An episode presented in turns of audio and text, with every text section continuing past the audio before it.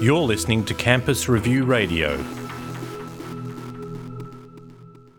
This is approaching the end of my second year in Australia. And when I look back on what's happened over the last 18 months, it's been an extraordinary time of change globally in so, so many ways. And I'm not going to go through all of the different ways, but I, I will just allude to Brexit and the US election, hmm. which seem to me to really give a sense of a shift in the tectonic plates, politically and economically, inexorably towards Asia. It was happening anyway, but that seems to me to give it an extra shift in that direction, both economically and politically. And I see that as providing Australia with extraordinary opportunities to add to those that it already had. There is, without doubt, a wonderful innovative spirit amongst people in this country. There is amazing science and technology. There is higher edu- education and higher education that most of the world would envy. Uh, there's the national innovation science agenda, there's the geographical location, and I could go on with the list of things which I believe give Australia truly extraordinary opportunities over the next few years to capitalise on the global changes that are occurring. And at UNSW, we are working really hard, like our other, the other 39 or so universities across Australia, to capitalise on those developments for the benefit of Australian society, but also for the global community. We believe that universities are the servants of society. Servants of society locally, nationally, and for the global community. And we believe that passionately, and we're working on that in so many ways, whether it's research, education, social engagement, knowledge transfer, global impact, thought leadership, all of those things are part of our 2025 strategy because we do genuinely believe that universities are the servants of society. Society is not there to serve us. And one way in which we can make a contribution, one of them, is through knowledge transfer, driving our great ideas and discoveries out into society for the well-being of the population and economic prosperity. And there are some great examples over the last year or so the way UNSW is doing this, both at home and overseas. And at home, you just just one example: quantum computing. Quantum computing, we do right now lead the world. It's pretty tenuous because this is an incredibly competitive area. We do lead the world, and look what's happened.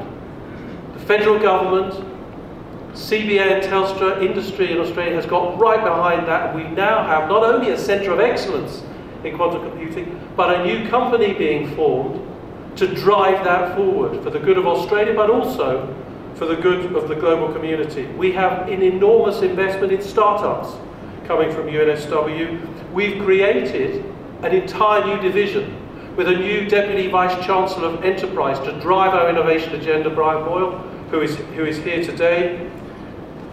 We've, because of that, got right behind the wonderful work of the New South Wales government in establishing the Sydney School for Entrepreneurship, which your Nicholas Kay is here. Yep.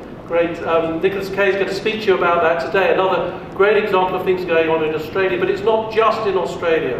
And one of the real thrills for me over the last 18 months has been the establishment of our Torch relationship with China. There are 150 science parks run by the Torch Group in China. It drives 11% of Chinese GDP. In the very near future, we will be the first Torch science park outside China at UNSW. We already have $30 million worth of contracts with Chinese business, and there will be much more. And there are many, many other relationships overseas. I've just come back from a thrilling one week trip to India and Singapore.